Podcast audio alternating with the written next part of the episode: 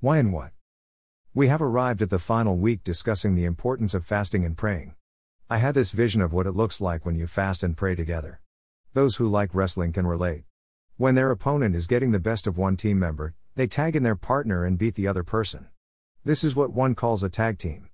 Okay, now that we got that out the way, why and what do we fast for? First, I want to discuss what we do not fast for. We do not fast for God to validate our will.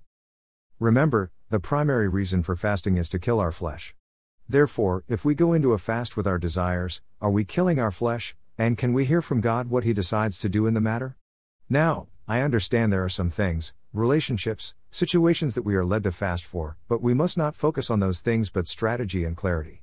So, there's your answer on why and what to fast for strategy and clarity. Ecclesiastes 12:8 states, "Vanity of vanities," says the preacher. All that is done without God's guidance is vanity, futility. Example, there is a job opportunity that you want to apply for. You want the job, but you are unsure whether it is for you or not. On an impulse, you applied. Should you have sought God prior to applying? Maybe, but it happens. Now, you have applied, and here comes anxiety, worrying, on whether you will get it. You decide to fast, but once again, did God tell you to fast? Now you're fasting, instead of asking God to bless you with the job, you seek clarity on whether this job is for you? If it is, seek strategy on obtaining but also sustaining at this job. God is not a short term God. There is longevity attached to it when He blesses us, but it also depends on our stewardship. However, amid the fast, despite what you want, you must allow God's will to be done and accept it. I heard an individual say, God's will trumps our faith. The amazing things accomplished in the fast are A. You sought after God, and B. You drew nearer to Him.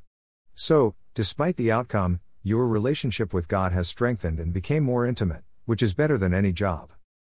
Tilda, I pray that this three part series was helpful. Any questions, please reach out to me or someone you spiritually trust who can further assist you with effectively fasting and praying. Tilda. As I minister to you, I minister to myself. After much reflection, if you find yourself being convicted or want to surrender to Christ, repent. Click the link to review post discussing repentance https colon slash slash nonetheless.blog slash 2020 slash 11 slash 04 slash do not forget slash.